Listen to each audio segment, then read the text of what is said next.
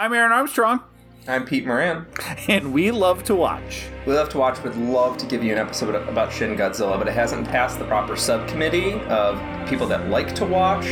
Uh, and then we need to move to a different conference room, and then we can assess whether or not we love to watch Shin Godzilla.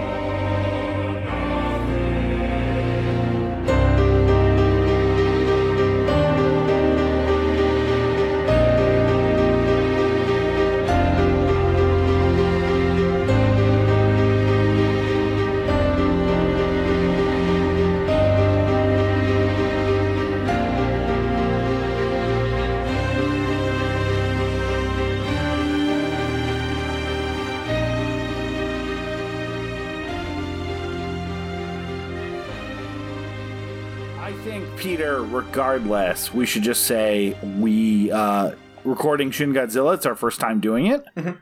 And regardless of what ends up happening in this episode, I think we should say that we did a great job. Mhm. Uh, based on everything that we had, which is never talking about Shin Godzilla before. Yeah. Oh, oh, excuse me. One of my assistants is speaking in my ear. Okay. Okay. Uh, it turns out we can't talk about Shin Godzilla. Can we just let the Americans talk about Shin Godzilla? as, long as, as long as the Russians aren't talking about Godzilla, the Americans are fine with it. Yeah, we're we're here at the end though of our longest uh series ever. Uh where where we love to watch our movie podcast. We pick a theme, we do movies normally over just one month around the theme. This time we've done the summer of Godzilla. Size does matter, double supersized month. Uh, started at eight weeks. It got to more movies packed into those eight weeks, and then eventually exploded out into into ten weeks. And this is it. It kind of we've been recording Godzilla for so long that it is it is weird. Uh, Peter, right in the green room before this, we were talking about what we're recording next, and it's not a Godzilla or a kaiju movie. It is a little weird. It's like, oh yeah, we cover. We're not a Godzilla podcast. We do talk about other things. We're like, you know, we're like the, the you know, the war's over. We're the last last guy at Iwo Jima, and we're coming out. And we're like, oh my god, I don't know if Clint Eastwood's the right director for this. I don't think he's going to be sensitive to the Japanese part of it. But but he's you know he got the studio backing behind him, and yeah, go ahead, let's give him the money. Let's shoot letters from Iwo Jima. Right, that's how that's what that means. Yep, that's how it works. Last soldier Mhm. at Iwo Jima, concerned about Clint Eastwood. Making noted racist Clint Eastwood. We're talking about Shin Godzilla. It's the last one. It is uh, the last Toho produced Godzilla movie. Uh, live action. There has been some animated and uh, trilogy of animated movies that they've produced that, according to what I've heard, Peter, are garbage. I Uh, people I'm hate already, them. I'm already, uh, you know, uh, very gently engaging with anime as a as a form. Um, I Gently, no- you had a long recommendation list for me. I, I guess compared to anime people, um, otakus as they're called. Sorry. um, com- compared to uh, anime people, it's it's uh, not very much, but um, I have an appreciation, quite a bit of appreciation for anime. Uh, a lot of the big names, though. Uh, however, I have no uh, no fucking ability to watch CGI anime in almost Yeah, any like context. I did even throw on a show that people love, Demon Slayer. Like I'm like, I'm going to give this a try, and it's not that I will never return to it, but ten minutes in, I'm like, oh, I hate this. I hate the way this Yeah. looks. Uh, I have tried so many times just to watch the Berserk movies, Oh yeah, and every time I'm like, because I heard the third one's good. maybe I'll have to take their word for it. I've also heard that like this the back half of the third Reiwa animated Godzilla movie is good, but I'm not going to watch it because they they seem to be very long, and they seem like shit. But they did produce one live action film. We'll talk a little bit about why they haven't produced another one because uh, Anno, who directed this, who we'll talk about in a second, wanted actually wrote up a sequel. It opens itself up for a sequel in a way I didn't quite understand when I first saw it, and now I totally get it. Yeah, but uh, but so far this is the this is was the first Toho produced Godzilla movie since 2004's Final Wars, uh, 12 years after that. And what's so funny, Peter, is that you know part of the reason that they kind of jumped the gun for what they had initially planned to do and made Godzilla 2000 back in 1999 was because they had given the rights to Columbia TriStar to make Emmerich's 1998 Godzilla movie. It was a fucking disaster. Toho hated it. Um, audiences hated it. Critics hated it. No one liked it. And they're like, we, we can't wait another, you know, seven years like they were originally planning to to restart a new Godzilla series. We need to make a Godzilla movie, get his good name back, let people know here's what Godzilla is. It isn't this shitty looking CGI iguana. It is a man in a suit, uh, trampling buildings.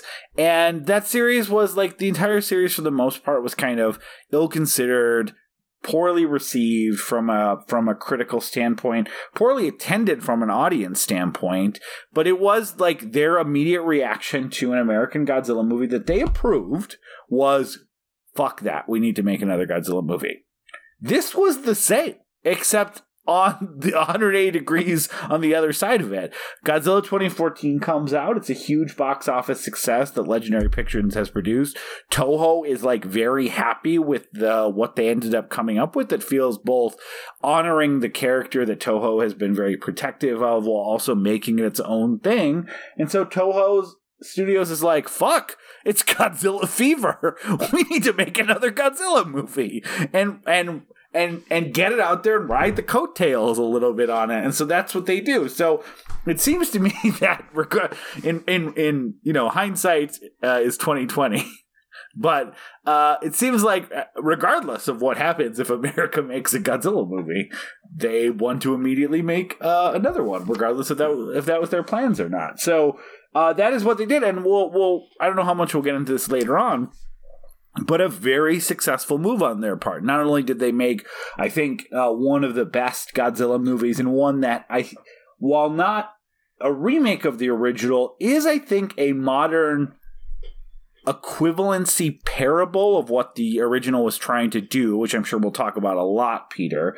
But also, it became the most successful uh, Godzilla movie from a box office perspective ever in Japan, and uh, had insanely rave reviews um, in in in Japan as well. It actually had somewhat more mixed reviews in America, but uh, which is kind of surprising because everyone I know, like in our film groups, fucking loved it.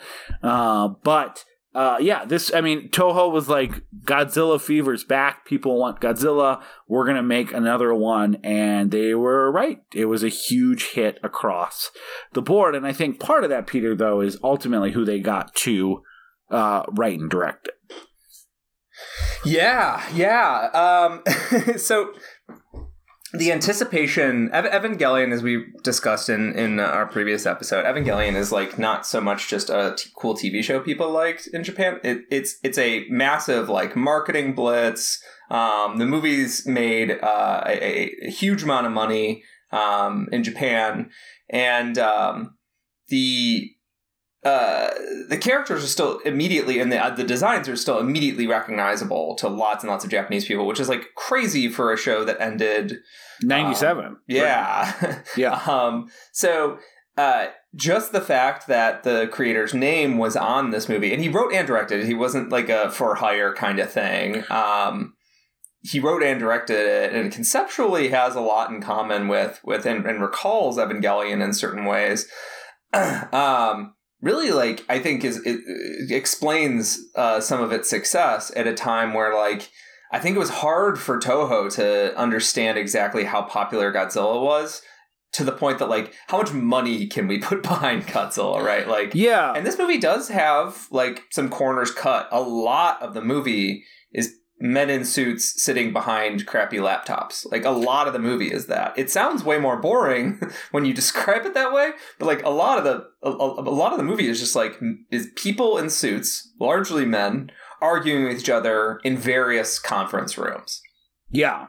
Uh, that is 100% right. And, you know, also, like, I think from an American perspective, like, Neon uh, Genesis Evangelion is such a cult thing in the United States. You're right, though, Peter. It was huge in in Japan. The movies, um, and at this point, he's deep into his remake movie series, which I thought seen. it might be fun to cover at some point on the show, especially a little a little further removed from when we did the the full series and movie episode. Uh, but what's interesting is that Toho went after him really went after uh, Anno extremely hard to make this movie, uh, which it I think like you know there's not a bigger property in Japan really than Godzilla from a from a how much budget they put behind those movies and stuff like that.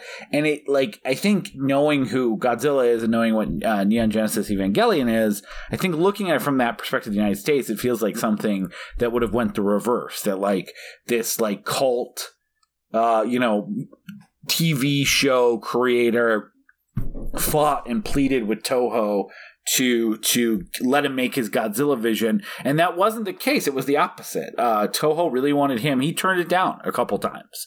Uh, he when they first approached him about it, he was wrapping up. Uh, I'm not. There's no way I'm going to get this title right, and I didn't write it down. But whatever the like thrice upon Evangelion movie is, I, have seen I've seen all of the Evangelion movies, uh-huh. and I think I think my brain consciously refuses to learn the titles of it. It has thrice. It's the only one that has thrice in it. Yeah, so, I actually see see no honor in being able to remember the names of any of them. And I've uh, given but, most of them really good ratings. Good. Uh, but but he was wrap he had wrapped up that and got it released and he was uh, I think we talked about this a lot in the Evangelion episode that he suffers from depression pretty heavily and he was going through a pretty extended uh, post post uh, thrice upon Evangelion depression bout it sounds like and he kept turning down Toho, and Toho kept like aggressively pursuing him with more offers of, of freedom and everything else. And it was after the uh, Fukushima d- disaster. Um, which happened in 2011, so a little bit later. But he he was like reading all these reports that were starting to come out about how essentially incompetent the the the government was and started shaping this idea of a Godzilla movie that is kind of he also felt like you know, he couldn't live up to. He loved uh, Honda's original. Feel like I, I, can't live up to that. Like, what's the point in doing a Godzilla movie? The best possible Godzilla movies already been created, and anything else is going to exist in the shadow. But those things kind of collided around the idea that as the, as more and more stories of the nuclear disaster uh, and and Japan's kind of inaction to really stop it from happening and respond to it in, in, very much like the same way that a lot of our stories, like how many movies did Hurricane Katrina influence and stuff like that, where um, he's like, well, if the original Godzilla movie was about threats from without, threats to Japan from without that were putting the, the country at risk. What if I make the inverse Godzilla movie? What if I make a Godzilla movie about how right now it feels like, in a lot of ways, we have less threats from without and more threats of with from within that are more around uh, incompetence or inability to act or just kind of government by like procedurally generated in the face of like impending disasters whether it was global recessions or nuclear disasters or anything else. And so he ha- he started formulating this idea around the essentially the inverse of Honda's original and that's when he kind of started to get excited about it and and put it together. And it very much is that. One thing i think it's going to be hard for me to comment on um, peter you may feel more comfortable for some reason i don't know why you would but like I, I don't really have a sense of like japan's internal politics over the last 15 years right? Like i am aware of you know, reports around the incompetence in government and, and some of those other things that were happening following some of their some of their recent disasters, but obviously not living there, it's it's really hard for me to like comment around how accurate or how relevant um uh, Anno's vision of what what it feels like, how how the you know 2000s era Japanese government would react to something like a Godzilla uh, Godzilla attack or a monster attack. What I can say is that obviously living in a country that has its own share of like complete ineptitude at responding to so, crisis after crisis that it feels very universal. And I'm, I, I, I don't want to. The part of the reason I'm trying to call that out is Anno's vision is very much a direct attack on the internal mech, uh, mechanisms of Japan's government. Like that is, it's explicitly in the movie. It's explicitly stated by the director. I don't want to take something that explicit and directed and try to make it. Well, this is kind of universal, Be, too. But you know there there is a little bit of that too because the themes that he's touching on are about incompetence in government and you know, inability to do things unless a poll says something does feel relevant regardless of what country you're in. Yeah, I, I know probably uh, not enough to speak on it with confidence, but I know a little bit about the Japanese government and their sort of uh, history just uh, from recent recent reading, um, and enough to to sort of uh, uh, have appreciated this movie more than when I, it first came out. When it first came out, I was just like, "This is a rad as fuck movie about." Um, yeah, about uh, political bureaucracy and how it uh, limits uh, the ability for even very talented, very um, smart, capable people of, of getting of people who are change, willing to work hard, change like, systems. I yeah. saw this right. I, I saw this, saw this right after. To put it in more of a global context, like I saw this right after Trump was elected. Um, so I didn't see it right when it came out. Um, and uh, I was still shaking off and, and it was sort of going through this like mourning period because to me like a lot of the o- obama administration like the promise was like if you put uh, good earnest people into the inside these institutions you can fix them from within i've talked about in the show also that's like sort of like the perspective of brooklyn 99 and the brooklyn 99 by the end of it had to be like oh actually there's no fixing the police like like by the end the show had to sort of just admit that the, the jig was up um and yeah, uh, they, they they still have to. They still kind like I loved that last season and all of Brooklyn Nine Nine, but they still kind of do like actually like you know bad police are bad, but what we need is good police. When like I think you and I would say the answer is we need a completely different police. yeah, yeah. And Parks and Rec is also like a idealized version of like okay, well, if you put the right people in the right position, you can fix even the most incompetent and apathetic yeah. Uh, government institutions. Um, it just takes a lot more elbow grease to even get like a tiny, tiny park done, right? Like, um, so, um, like I was, I was shaking off some of that like optimism of that era and trying to like turn myself into a more realistic and perhaps more jaded and, and depressed person. Um, but um, I saw this movie right at that time, and it hit me really hard. Where I was like, it, I was like, oh, this this very much reminds me of the tail end of the Obama era, where like they weren't even fighting that hard to place that Supreme Court seat. Like they didn't make a big public stink about it because they were so confident that the next administration was just going to, you know, take up and and, and uh, pick up the ball with uh, Hillary's administration. But then they got a shock to the system. Like something happened that wasn't supposed to happen and ended up being astronomically bad for us. But like I sort of watched it within that context.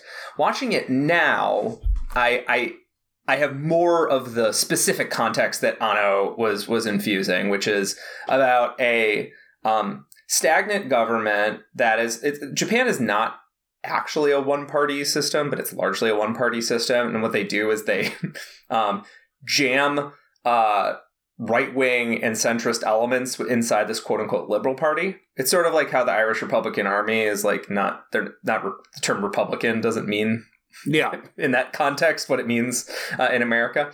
Um, you know terms mean different things different places. Um, but the, the liberal party wow. in japan is the ruling party and they're they're not a liberal party uh, really. Um, and uh, the yeah it's a party that's that's perpetrated like a grand amount of uh, civil rights abuses. It's, it's a party that's perpetrated a grand amount of just smothering of political dissent. Um, and For, in a one party system?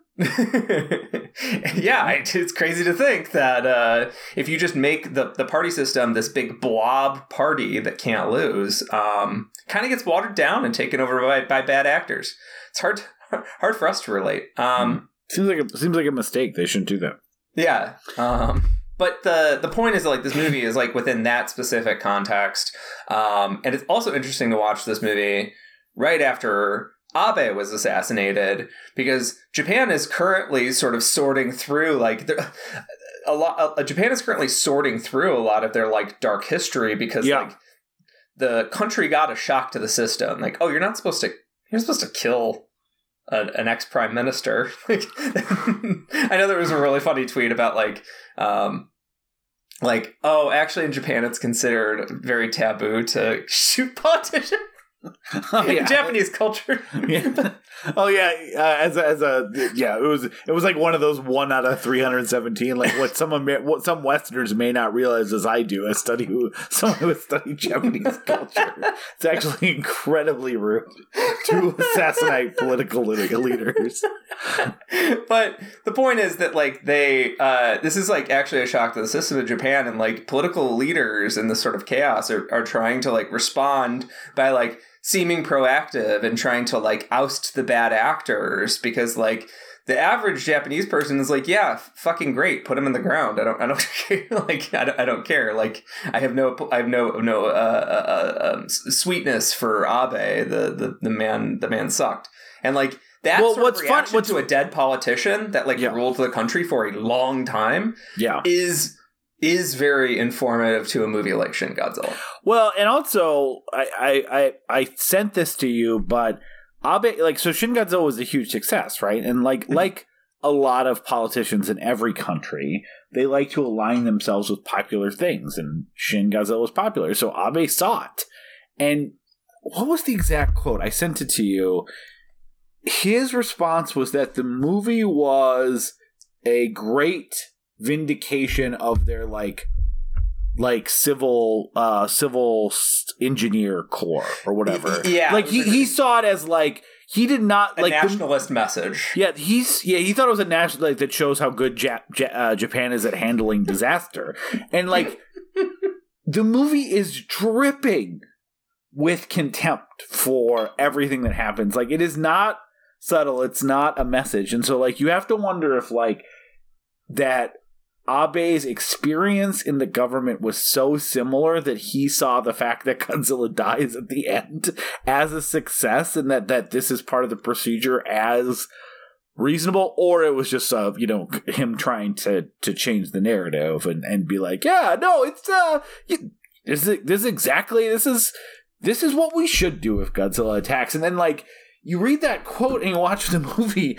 and there is not a Godzilla movie I think we've seen through this, or one that I can think of, Peter, where Godzilla causes more destruction basically because of human incompetence. Like we're going to talk about some of those sequences, but he he doesn't just trample some buildings. like he destroys in one fell swoop Tokyo, the entire skyline, kills likely hundreds of thousands to not millions of people. And Abe watched this movie and said, yeah, "This is what I imagine success would look like." Like, The, cl- the closest the closest that the movie gets to nationalized nationalism is that the movie is is distinctly critical of um, the, the being under the yoke of international oppressors. There's a Yeah. specific quote in it. Um, the post-war extends forever. Like the idea is that like uh, the the idea that um, and I could see why nationalists could could identify with themselves in this, especially nationalists in a Japanese context, but like right wing nationalists is what I mean. Yeah. could, I, could, could uh, see identify themselves in this because like the, the the view that Anno is taking is like why is Japan still under like why does it, J- Japan uh, still have to live under this like military yoke of the United States? Why do we have to check everything with our international partners before we do everything? Why do we? Why do we? Why do we? why can't we? Why can't we handle our own disasters? And Yeah, and then and then um the and then the government has sort of like agreed to play little brother to the United States for so long that um uh, they sort of adopt this this weak position in negotiations that like kind of binds their hands before the negotiations even start. yeah, they're willing to let all of Tokyo being destroyed because it'll have sympathy on the international scale and they'll help us rebuild. Yeah, like oh, we'll get money, we'll get funding to rebuild, and like you know, I think some of the people in the room are thinking, well, you know, it would be nice to be the Reconstruction Prime Minister, right? Yeah, Um, and then, but like that's one, you know, that's that's uh, you know sometimes political political standing um doesn't neatly align with party. That same thing that I just said is also followed by the most bad faith, evil people in Japan that are on the right wing who want like Japan to return to like imperial fascism. and the reason they want the U.S. off their back is so that they can build like a expeditionary colonist force, and um, it's good to remember those people exist in lots of countries. They exist everywhere. Yeah. Um, and Japan is not exempt More from the than problems ever. that we have. Well, not more yes, than ever, they're, they're, they're not exempt from the problems. More that we every have. day would be the Yeah. yeah. Um, but but uh, you know, j- uh, agreeing that a country should not be uh, under the the sway or as a satellite of a larger country, particularly like America, just like sets up military bases wherever they like. They control the Japanese water however they like, and then local people get mad, and then the Japanese government sides with the United States military. Like you can be a good person and still want uh, the Americans out of the Japanese business. And that's what this movie's perspective is. You would have to be reading this movie in bad faith to take it as a right wing cause. Or a uh uh we did a great job. yes, or or uh, man, you, know, you just have to be dumb. I it, yeah, it does seem like I mean, yeah, because this quote was like, "Look, when I saw this movie, like they they looked at all the options, they considered things, they checked in with their international partners, they didn't make hasty decisions. Like who could who has faced this sort of thing? Like just just doing our best is good enough, and everything else. And uh, there's so many lines that are just so obviously." people who are again excusing excusing themselves before they've had to do any do to take any sort of stock or assessment into their actions. Like the the thing and this happens in our government it happens to many people we probably all know in our real lives as well. That idea of people immediately forgiving themselves for things that went terribly wrong or terrible things that they did because they've excused it in their head. There's no learning from it. There's no like th- that concept that two things can be true at the same time. You know, it's like it's a common it's a co- like it's a constant Simpsons joke, right? Like it can be two things. And we just are so bad as a I think as a species of like being able to hold two thoughts that don't immediately align in our heads at the same time. Like that concept of we did have good intentions, but good intentions are fucking meaningless when we fucked it up this bad. And instead, it's like, well, good intentions means good things. And so, even though the outcome wasn't good, we are good. And so, we're just going to take no stock, not reconsider any of our actions, and just keep trying to be good people, doing our best. Meanwhile, like, you know, an entire nation is being leveled by a monster. Uh, and like that, that is the like quintessential problem with, uh, with, I think, like, I don't know, like this is probably hyperbole a little, but like the world as a whole. Everyone's so quick to say, I'm a good person with good intentions, and that will excuse anything that ever happens afterwards. Yeah, absolutely. Um, the uh, and uh, people taking that at face value, right? Like, Yep. Um, oh well, I believe they're a good person, therefore this action is judged in this like beautiful, special little terrarium that I yeah, like you tried your best and you failed. It's okay. You're a good person. It's like, well, maybe he didn't try their best, or maybe who cares if they tried their best? All their ideas were bad. yeah, we've I, I you know when you hear stuff when you're a kid and you're like that's stupid, and then you get older and you're like actually that's a pretty good aphorism. Um, like the Yeah. road to hell is paved in good inten- the road to hell is paved in good intentions is something that like made no sense to me when I was five, and I was like no, if you're trying to be good, you're good. And what's cool is that when you have moral growth and ethical growth as a human Yeah. being, and you um, manage to let your brain not be totally stunted. Um, you can un- understand uh, that Yeah. complexity. And I guess actually a, a, uh, a comparison point to the point I was making earlier is like um, an isolationist view towards world policy in the U.S. So because the U.S. is like an inverse Japan and is like very much like trying to like uh, very much in international matters like tried to um, uh, assert the will uh, on um, assert our will on other countries and uh, do these invasions that you know are politically convenient, right? Like they they um, allow us to um, enact our political will outside of the country. um, but maybe don't give us bad PR because it's like on a small scale and people don't notice that you drone strike to family. And the the point is that like isolationism uh, as a concept is like something that like people on the left and the people on the right can agree with. And like pulling out of Afghanistan is something that like Trump and Biden agreed with on principle. It's Yeah. just that uh, Trump had no fucking clue how to do it and agreed on a on a crazy timetable uh, to do it with almost no pre prep. Um, but he thought he was going to be president at the time, and he thought he'd just figure it out, right? And he knew he had a, a political uh, army to to back him up on that. And then Biden was stuck with this this uh, agreement to get the fuck out of of Afghanistan because he wanted to hold to that agreement. Um, and then it was kind of shitty. I mean, it wasn't like the up the disaster you'd hear about in Fox News, but it was kind of shitty. Like it was, it was, it was chaotic. It should not have been that chaotic after spending that long there. And like those are political opinions that's like shared with. I would never call Biden left wing, but he that, pull, wanting to pull out of Afghanistan is certainly to the to the left of many of his uh, party peers. Yeah. Um, and yet they Trump and Biden both agreed we needed to get the fuck out of there as soon as as soon as possible. It's just they the, the basis behind their motivations and how they wanted to accomplish that uh, in the ideal scenario was completely different. Yeah. Yeah, I I mean, yeah, intentions do matter in those cases too because like what what comes after those those something as major as that doesn't exist in a vac- vacuum. So if your intention is to do it for new profit or something else or or you know, it does change at least like the action itself can still be good, but it might not change the fact that it will lead to bad actions or bad actors. Um I uh I don't think I have anything more from like an intro perspective. I'm really like I think we're both kind of chomping at the bit to get into the actual Oh yeah. movie because there's just so much to chew on and so much good stuff.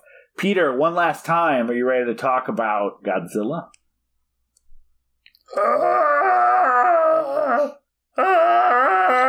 Again, it's just Ray Barone. That's what Godzilla's roar sounds like, right?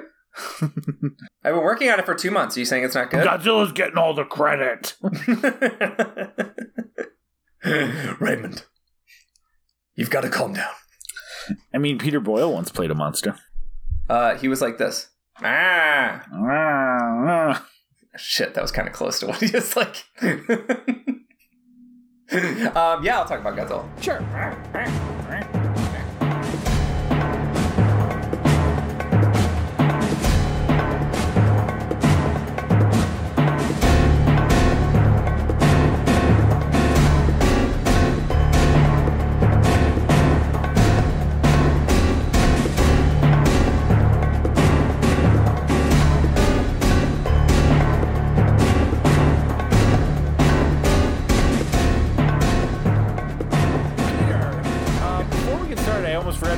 That I, um, I do think a good like tagline. We don't do taglines anymore, or alternate taglines, but this really is like Armando Iannucci's Godzilla movie.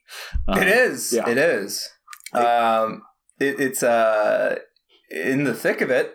The thick of it being coagulant for Godzilla's blood. Yeah, it's like the death of uh, Godzilla, I guess, Uh, yeah. or the death of whatever the fake prime minister's name is in this movie. uh, Um, instead of instead of uh, Veep, it's just called Peem. Peem, Peem. Prime Minister. oh, got it. What's, Peem. what's the what's the second in command to the prime minister called? Probably just assistant. So like ask. I think it's a uh, yes. As Peem. I SP. think, I think it's vice vice uh, vice vice prime minister, vice prime minister, You think it's Vice Vice? vice vice prime minister. Uh, we skipped Vice. We went right to Vice Vice. Uh, Um, what be beta minister, right? uh, yeah. Sub prime minister. And uh, yeah, I don't have anything else. I, I want to move Yeah, on. do, do, Peter, do you guys know how words work? Um, Peter, what happens? some in words you might hear. What happens in Shin Godzilla? All right, so uh, this uh, we're just hanging out Tokyo Bay, having a good time. I love how quickly um, everything starts. They're like, we got a lot. like Godzilla's gonna be uh, stopped for a lot of this movie, so we're just gonna we're gonna barrel towards the the disaster. Yeah. So uh, first, we find an empty boat. I'm just gonna jump to what that reveal is. There was a uh, sort of an ousted uh, outsider doctor who was studying Godzilla's movements. Um, who uh, and who discovered, I believe, the origins behind Godzilla in this. Movie. Oh yeah, so let me pause there. I've said something incorrect for a lot of these movies. I remembered incorrectly that this movie took 1954 Godzilla's as canon, and this was like a because that's how you know that's how every entry in the Millennium series kind of works. That's how Heisei works. Uh, but I was completely wrong. Uh, this is this is its own thing and has no relationship to any of the other, including the original Godzilla movie.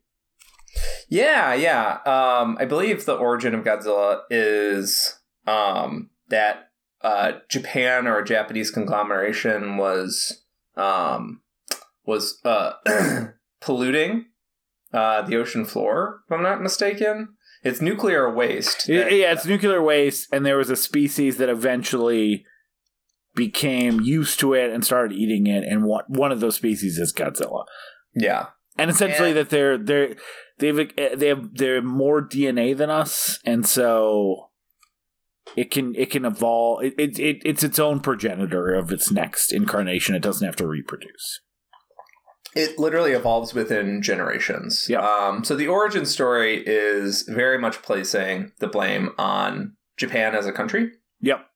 Um, as opposed to um, like the United States testing at Bikini Atoll, um, or just sort of vague sciency stuff like, oh, what has science done that we created a Godzilla? Yeah, which matches exactly what you know. Anno said this is about. Like, if this if the original Godzilla is about threats to Japan from without, this movie is about threats to Japan from within.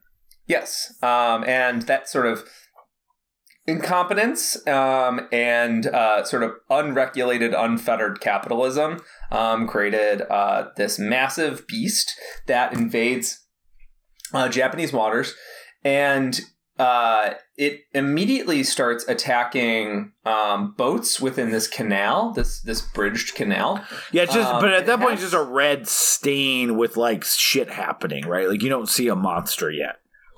Yeah, yeah, yeah. It's um There's like it's, grainy it's, it's, video on YouTube of like, is there a creature in this like weird storm? Yeah, and it's um it it, it cracks uh, and compromises uh, this underwater uh, uh um, bridge. Yeah, uh, this underwater uh, um, tunnel, um, and that's really what gets uh, the emergency response together. Is there's some sort of heat event, some sort of volcano, something is happening. Everyone in the room is looking for someone else to blame. No one, uh, except for our lead character, um, think it might be a creature. Um, because our, our lead character has done the research. Like, no, they already did their volcano study. They already did like you know their their geological studies when they planted this this tunnel, like um, this channel. Um, they uh, it has to be it has to be an animal in origin or at least that's a good theory for now. Everyone in the room kind of like disregards him because he's more junior and he's not understanding his political place. He's not playing the political game the way it's meant to be which is it's not about right answers. Yeah. It's about following procedure saving your face and saving the face of the people that sponsored you to get there because everybody yeah, I, has um has a, a direct manager, but they also have sort of like a sponsor. Like there's somebody in that decided to make you a cabinet member and you're make embarrassing them if you're not behaving according to uh, politeness and you're not deferring to more senior members and you're deferring is, is a big word here too because it's not just like all right we're going to let this person speak first uh, because they're more senior, which has some logic to it, right? Like, you know, you let the manager speak first or whatever. Um, but it's that we're deferring them, like, as in, like, what my beliefs actually are don't matter as long as we follow proper procedure, even if proper procedure will lead you inevitably to doom. Well, I you've keyed into the one of the most important things here, which is I don't need right answers. I need the right answer that that I want I want to be the right answer, right? Like I I if so in in the very beginning there's this discussion about once they realize it is a creature where they have all these people who are like telling the prime minister what's he, what he wants to hear which is that while there is a threat in the sea from this that they're working to contain and minimize um, you know one one guy says hey it's it's not it's it's it won't be able to come on land because its legs are too won't be able to support its weight. It would die instantly. And someone else explains why that's not true, and they have all these data points and stuff like that. And everyone yells at her because um, that's not an answer that he wants to go. He doesn't want to say there's a threat on land. He wants to say, you know, with some air of plausible den- deniability of like this is what our best scientists are saying. There's no reason to worry about it coming on land. And like anything else, they're not interested in the evidence. They're not interested in warning the public. They're not inter- uh, interested in anything in good faith. They're just interested in what would be the best thing for me to be able to pursue or exist for as long as possible, as that being the reality. And there's there's this great article, Peter, which you know you and I both work in our day to day jobs in like corporate America, um, and uh, one thing they said, which I'm sure has some some uh, recognition to uh, you know jobs that you've had or people that you've worked with, is they had this like study that like the people who advance more are not the people who tend to be right or do the work or really but it's the people that tell their bosses what they want to hear and it, and it fundamentally doesn't matter if they end up being wrong. So like if you're telling your boss like hey I don't think it's reasonable that we're going to make these projections this year for the following reasons and stuff like that. Um, and you end up being right for all the reasons and you know all the things that you could have done to prevent it missing your projections uh, no one wanted to take because they didn't want to believe that was the truth combined with the person who just says not only are we going to hit our projections we're going to double those projections a year after that you even that even though that other person didn't hit their projections they're seeing because they're going to go into that next year with well this year we're going to quadruple and here's how we're going to do it. And and you're not seen seen as a soothsayer for telling them here's what we're not going to hit our projections unless we do the following. You're seen as the downer who never thinks that we can do like you are you are basically rewarded for being uh, a, a fabulist and dishonest in telling people what they want to hear, and you are punished for giving accurate assessments in the corporate world. Yeah, and and and, and people see that all the time, right? Like yeah. the I, I see it. I definitely see it in, in my line of work. I've definitely seen it in my career. I should say. Um, I definitely. It's definitely a concept that people can understand, though, because like the, the human connection to emotions is actually like the commu- commu- the human connection to truth is short. The human connection to emotions yeah. is long. Yeah. The person that makes you feel good um, has a longer hold on you than the person that tells you the truth. Yep. Right. Um, and the and then the truth person just was like, "Well, that guy made me feel bad." yeah. Um, and there's a there's a grand number of and, and this is true in any job I, in America. I think like it gets over associated with like every person in government is like this in a, in a way that's pretty um, shitty. Um, there's this idea that there's these sort of salary men. These people that come in, they sit down, they do a nondescript job, uh, a few times a year, they fill out uh, the proper reports. They don't really create any value. They might support their team like, you know, a few times a year, but largely like they're not trying to either improve the organization or, or rock the boat. They're also like not quite like doing a job. Um, they're not quite doing anything, but they collect their, their salary and they, they go home and you know uh, they, they they make the right um, impressions uh, to not get fired and to you know pass their their reviews and such. And that's in all lines of work in America. Uh, the the particularly the right wing sort of approach is like everyone in government is like this.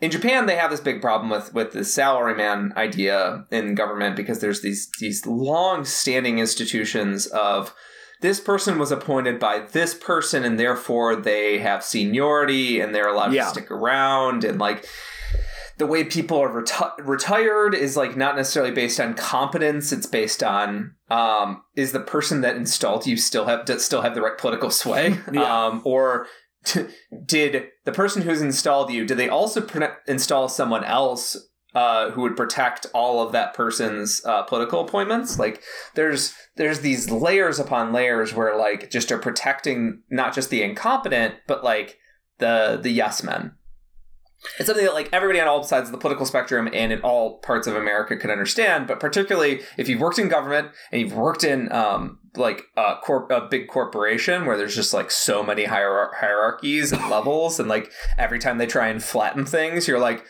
wait, so now I have three bosses? um, you'll you understand that.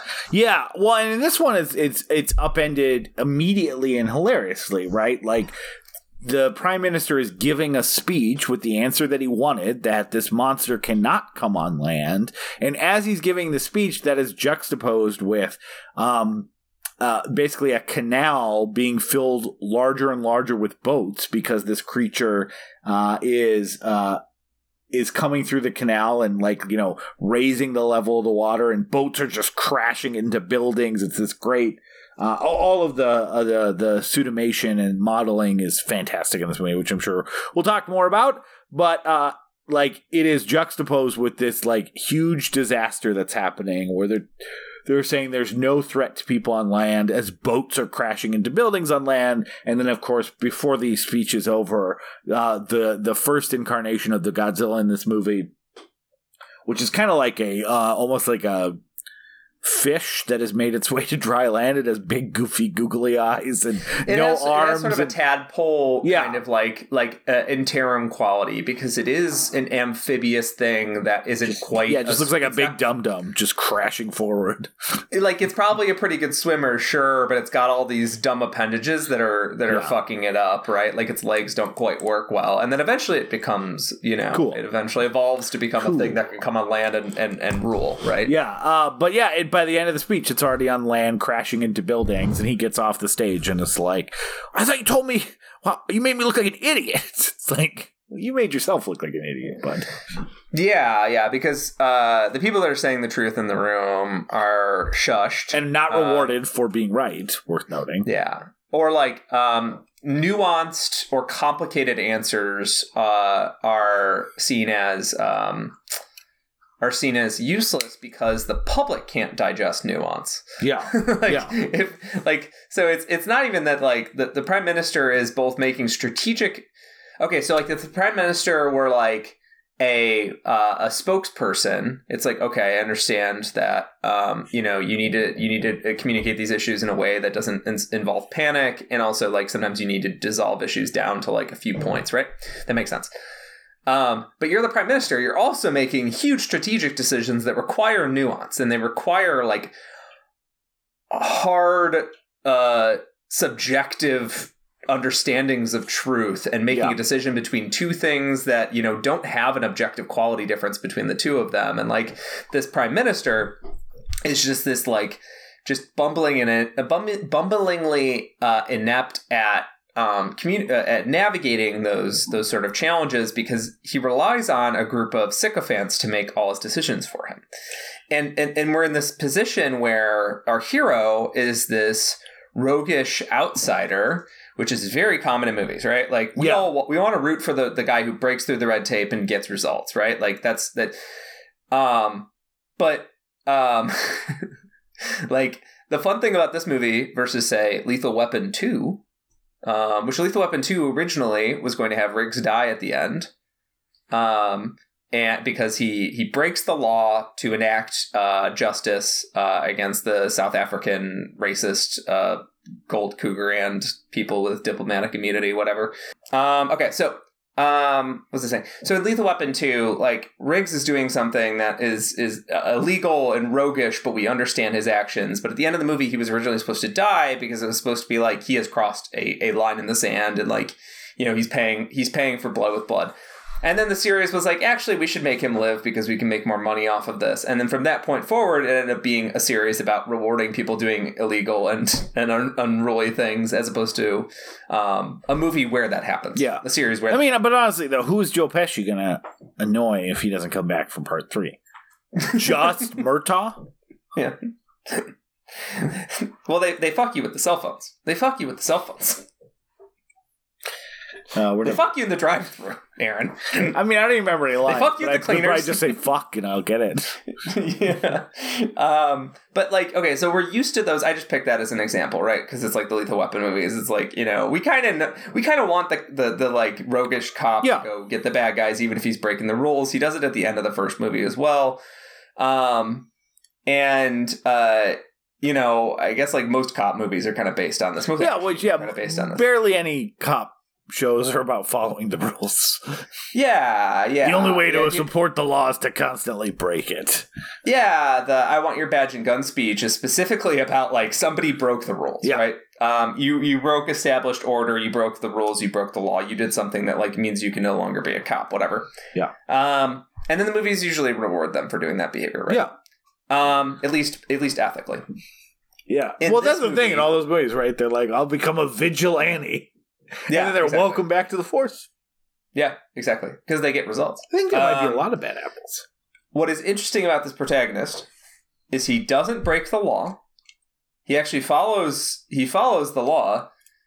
What he does is he forms a, a like a research subunit on how to eliminate Godzilla and he brings in the outsiders and the people with nuance and people of understanding of how how complexity works, the people with actual answers, and he builds a flat system where um, the only rule is basically like um, like one of us will keep track of you, but like nobody has seniority over anybody. Like you are allowed to speak whenever you you have the truth in you. Like let's go.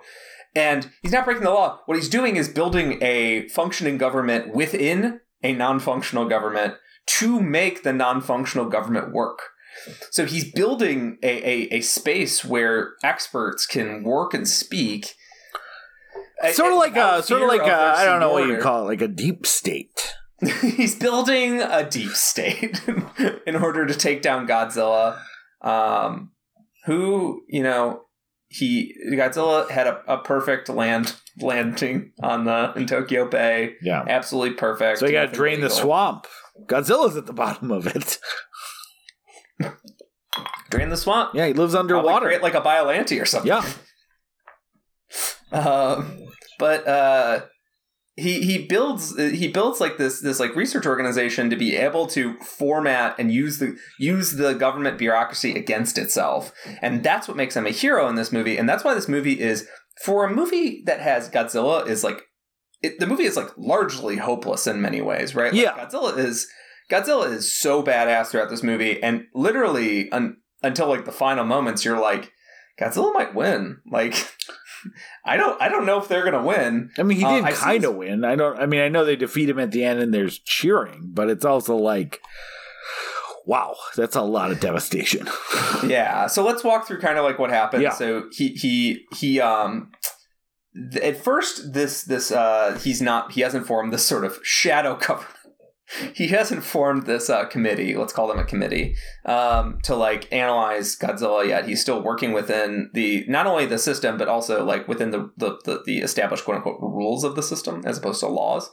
Um, and Godzilla comes ashore and he does increasingly more devastation each time until one time and he keeps He comes- getting he less makes it goofy. he keeps getting less. He is less so goofy. There was there was a part where like Peter, like I think his like second to last incarnation, where they're still using like the fucking uh the goofy eyes from uh everything everywhere all the time. What do you call Mhm. those?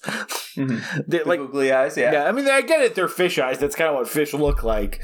They put those on Godzilla, and uh there was a when I first the first time I watched this because it's the almost to last form is like a reasonable facsimile of Godzilla, and I'm like, is this uh they're, gonna make him look like a dum dum the whole movie? like, there's not a there's not a cool Godzilla version, but thankfully they yeah, the last one is cool as shit. Uh yeah, I uh yeah, like the the escalation that they go from goofy little guy who's the scariest feature is the fact that his gills uh squeeze blood. Squeeze out. blood. Oh, it's so great. It's so great. There's a lot of blood in this movie. I think the googly eyes the googly eyes get some sort of meme meme uh, quality. I think the googly eyes are unsettling because they do remind me of like those dead Yeah. fish eyes or like, you know, like even like anglerfish kind of have these like these sort of like like just open shocked eyes like can you fucking believe that i'm this deep in the ocean um like a lot of undersea fish have these like wild eyes that uh just just uh they they don't they, they're not supposed to look human. They're supposed to look a little oddball. And then as the movie goes on, yeah, he gets more and more badass, and he grows a tail that is is is his best tail. Yeah. Oh, by He's I mean able- the tail like goes over his head. It's a it's a great tail. There's so It's- many shots of that tail hitting things. So it used to be a tail that I believe I would I would say his ass was prehensile. Sorry, his ass was was under his control. His tail wasn't necessarily prehensile. Damn, that like, ass I- is prehensile. it's not the right use of the word, I guess, but like you know, he, he had control over his ass, and his ass had a tail attached to it, so he could sw- he could swack it at people. yeah. Um, in Oh, this he had control over that ass. in this one, his tail is like an independent limb. It, it's like a monkey, a monkey's tail. Like Yeah. it's it's prehensile. Like he has control over it, Mm-hmm. and um, that is that is a great development for Godzilla, especially as we get to uh, the next part of the movie where the U.S. government steps in. Uh, they they uh, a young sort of like upstart in the U.S. government um, who has is connected out the wazoo. She's part Japanese, part American. Um, so she speaks the language, but she speaks sort of like a Japanglish. Is there, is there a better word than that? Um, she No. she speaks she like does like a line in English and then a line in Japanese and then she'll do a line with you know like you know the the, the language sort of mixed um, in between. Um, so sort of like Japanglish. Um, and she uh, she like is sort of uh, coordinating with our lead character to build a like good relationship with the U.S. government, and the U.S. government is like only offering bombs, which is a running theme in all the Godzilla movies, right? Yeah. And uh, the U.S. government, so they try doing a formal Godzilla, God, old Godzilla movie ass attack on Godzilla with tanks, airplanes, helicopters, yada yada, and Godzilla fucks all of them up. And then uh, the U.S. is like, all right, we're gonna drop this. Like, I don't know if it's supposed to be like the Tsar Bomba or if it's like it's it's a conventional weapon. It's not a nuclear weapon, but it's just this massive fucking like um, conventional bomb. And Godzilla bends over, leans over, and he's like, it, they're like, oh yeah, that fucked him up pretty good. And then he turns uh, Godzilla blue, um, and has a complete laser fire breath nuclear meltdown in Tokyo, obliterating in, in like a sequence that is like long, like obliterating district after district after district. Um, and reducing Tokyo to smoke- smoldering rubble um, in sort of a CGI practical mix that's like very impressive. Um, in a scale, as you said, Aaron, in a scale that feels bigger than they've ever had before. Yeah, it it is um the the tail's great. The kind of like there's uh, one of the things the scientists spend so much time doing is kind of like unraveling. And again, I I don't understand all the the nitty gritty like science that feels somewhat on uh, potentially in the the realm of like possibility, but like it's got eighth dimensional DNA and so it can do all these things. And that really like not that I need a huge explanation for like a a creature that always has had laser breath, but like it allows for his flame breath to be mixed with laser breath, to be mixed with these like like uh lasers that shoot out of his spine as well, and it just feels like you know this completely unstoppable destruction machine that I think like there the the one thing this movie gets really well done, like I, I think you're right. Like the goofy eyes and the fish eyes has a memeable quality. It does look like this is kind of a goofy. this is Godzilla, the cool dude. This is this is some goofy shit for the king of the monsters and and stuff like that. But what it does serve is like this movie has absolutely no interest in anthropomorphizing or humanizing Godzilla. Right? Yeah. Zero and, and interest. It is just a alien bug fish monster yeah. who is just you know, essentially uh unknowable to to humans and humans constantly ascribe motivation or intent or this should work based on what we know in ways that are hilariously destructive yeah yeah it, it's it, you're right and the googly eyes are almost sort of making fun of the audience for wanting godzilla to be a cuddly little guy again um, because he doesn't have those big doughy dog, dog eyes that like even in the scariest suits would usually have these just like moments of pathos where you're just like, eh, he is just an animal. And this, he is a force of nature. And when he has that freak out moment, you're like, oh, he's unforgivable. Like, this is, this is a true, like, it's basically, it's not literally like this, but it's literally like he, he, he's dropped a small scale nuke on Tokyo already, like just by his, his sheer existence, right? Um, and he, the fact that he's so unidentifiable and so like rapidly destructive is uh, a big strength of the movie, I think, because we've gotten many, many Godzilla movies that have done this sort of like back and forth. We actually haven't had that many where Godzilla is just this scary fuck. Yeah, there's, I think there's maybe four in the whole series where I would say like Godzilla is like almost entirely scary uh, almost in, and in, and, and they actually pull it off. Yeah, I mean that's where this shares this shares so much uh, DNA with the original, intentionally so. Uh, but the the the idea of like Godzilla not being present for all of it, and when he does, he's just like you know if you know tying it back to the original movie, that was uh, you know Honda's attempt to show an unthinkable, unprocessable disaster in a in a monster, right? So it's never cool. It's always destructive. We talked about these amazing, like terrifying shots of like Tokyo burning with flames of these models in the foreground or the and the background with Godzilla in the middle. And like that is really reflected here. Like Godzilla is a terrifying uh creature that brings a level of destruction that is not just like devastating for Tokyo or the city, but it's devastating compared to every other version of this that we've seen as Godzilla watchers. Like, he destroys buildings, he doesn't level cities, and he is leveling a city in 30 seconds in this movie. And then after the city's leveled, he's setting the whole fucking thing on fire. And there's these great shots of the entire city like on a scale that would be unimaginable from a effect perspective.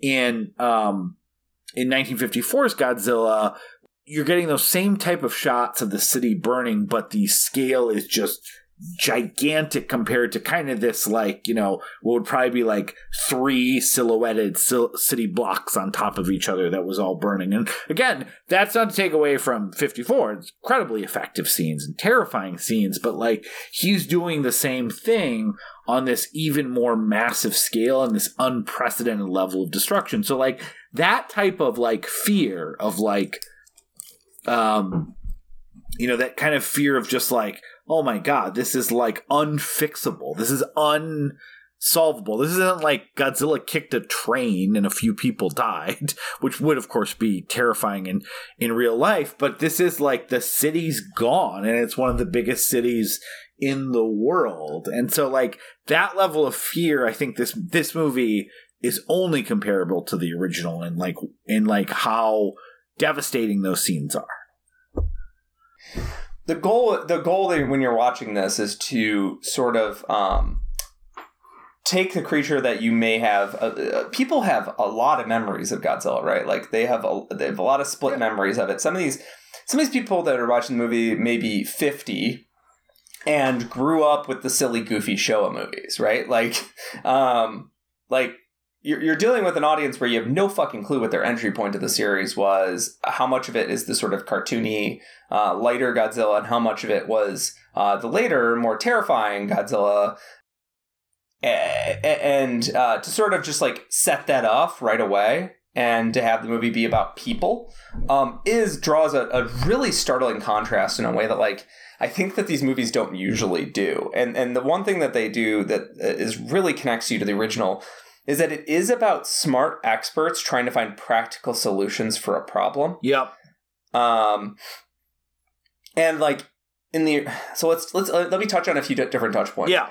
So in the original movie, largely, um, the government is purely an enabler of the smart people doing smart things. Right. There's a few moments in the early in the movie where people just want answers about their lost family, but it's not it's not they're not getting in the way they're not trying to kill the scientists they're not people aren't even people aren't even really like protesting. In this movie there's people that are literally protesting like don't kill don't kill godzilla right? Um, it's a very brief shot but it, it's in the movie um, which i think is sort of like Anno showing off like Japan is a diverse country full of a lot of different people. Like, there's no such thing as monoculture in Japan. Japan does not unify behind one thing peaceably. Like, there's a lot of different people with a lot of different opinions. There's also a lot of people that who who are in positions of power and yet buck the responsibility of power. And then let's jump to the Heisei movies, which I think are the most movies that a, a nationalist could so could most uh, agree with, because the Heisei movies, as we've discussed, are full of cool military tech and a competent Japanese government. Like that's where the Super X came along, where it's like we built a ship that's pretty competent, competent and knocking Godzilla on his ass, like over and over again in different manner, and like um the and the, the Japanese government is largely just like helpful and enabling, and then it's outside forces that will fuck them up in those movies, if anyone, right?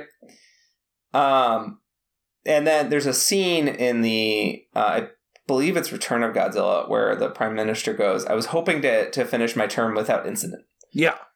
And you and I both laughed at that line. It seemed like it was implying that for the rest of the movie, he was going to be a shit heel who's trying to bury the Godzilla problem and like tuck responsibility, right?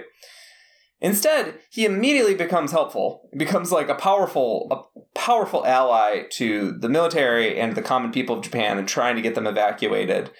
Um, and that mo- and th- so the Heisei movies, I think, have the greatest claim to fame of any of these being nationalist, right? Yeah. Um, that sometimes very like they were very critically uh, uh, scolded for it. Yeah, yeah, yeah, and yeah, and, and like having a battle where Japanese soldiers win the war, like right or wrong. Yeah, versus yeah, well, it's the versus King Ghidorah. Remember, the whole thing is like, hey, and like we bought Africa, and the rest of the world's trying to keep us down. Yeah, so don't buy def- other continents. Yeah, maybe don't, especially not one specific continent. Uh, they say Australia too. Yeah, that was just you know that was just that. Them. We only buy a continent. You didn't mention Antarctica. yeah, like uh, they're just they're just trying to bury that in the in the in, uh, the Australia news. Yeah. Um. But yes, so the so in that point, you know, like the governments have been were fairly competent. They were backing up the people. What I think that that Anno was basically like he reacted to these movies and he was like, if we actually try to get this done today, like we would there'd be so much infighting. Like Godzilla would be just as dangerous as the bureaucracy. Yeah.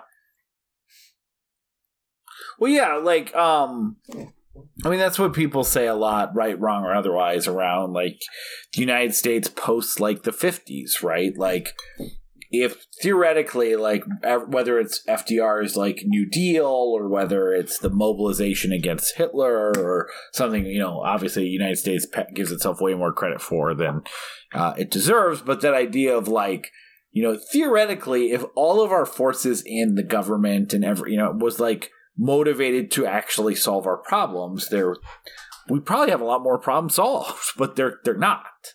Um, and so it's uh, how can you how can you solve the little problems? How can you solve the big problems when little problems also continue to elude us? Like we're constantly shaving hundred thousand dollars off of PBS because we're like, yeah, we can't take money from the military, shouldn't take money from Social Security and Medicare. I don't know PBS take your shows to HBO. I like it. It's it's dumb.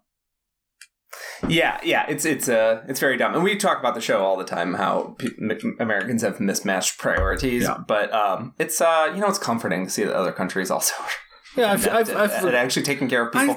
I- uh, like yeah, national incompetence is very frustrating. Global incompetence is very comforting. you know, then it's just human nature. Like we're just doomed to fail Oh, yeah. societies. You know. It's not America problem. It's a we need a couple hundred thousand more years of evolution, maybe. Yeah. So we get our, our committee together.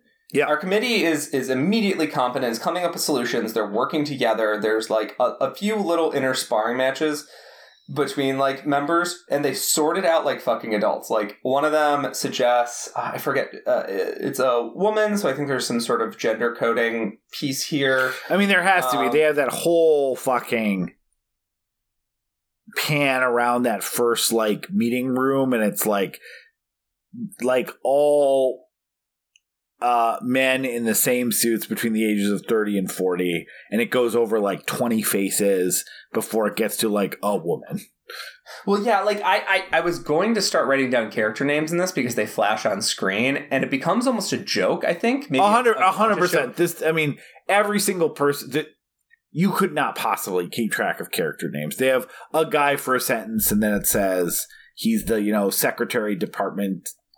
Like it is supposed to say, joke, yeah, right? It's a hundred percent a joke. Because, like, even like the Irishman has a couple jokes like this where they're like they're talking about the different connections between the people and how complicated this shit is, like between the various organizations and the Teamsters and yada yada. But like, even the Irishman doesn't do this for the entire three and a half hour time. Just This some random guy, yeah, random guy who says like, "Don't build that bridge here." They're like, you know, uh, I, I think the joke is that it's how many different people like exist with these titles because everyone has their title on screen. It like, yeah, I think that's the joke. Yeah, yeah. There's there's a, a million people that are all quote unquote specialists, but they're all bucking responsibility, trading conference rooms, and uh, the people that actually are like pushing forward some sort of theory to investigate are are, are kind of shucked aside. So, um, you know, like it makes sense for some of them to worry about legal precedent and like how they can react to the UN and stuff like that. You know, that as the movie goes on, like because of this committee, the government seems to become a better version of itself. Like even the incompetents are sort of made competent. So Godzilla kills the first prime minister. Yeah, and his He's attack on Tokyo, which is like the best attack. I, I feel comfortable saying it's the best like this city destruction scene in any Godzilla movie, including the MonsterVerse. Right, like the, he he is like igniting the whole city in these enormous flames. The scene I've kind of alluded to a few times is he has a his flame breath can go to like a pinpoint laser, and he does this thing where he you know lasers it's light it goes on for theoretically ever.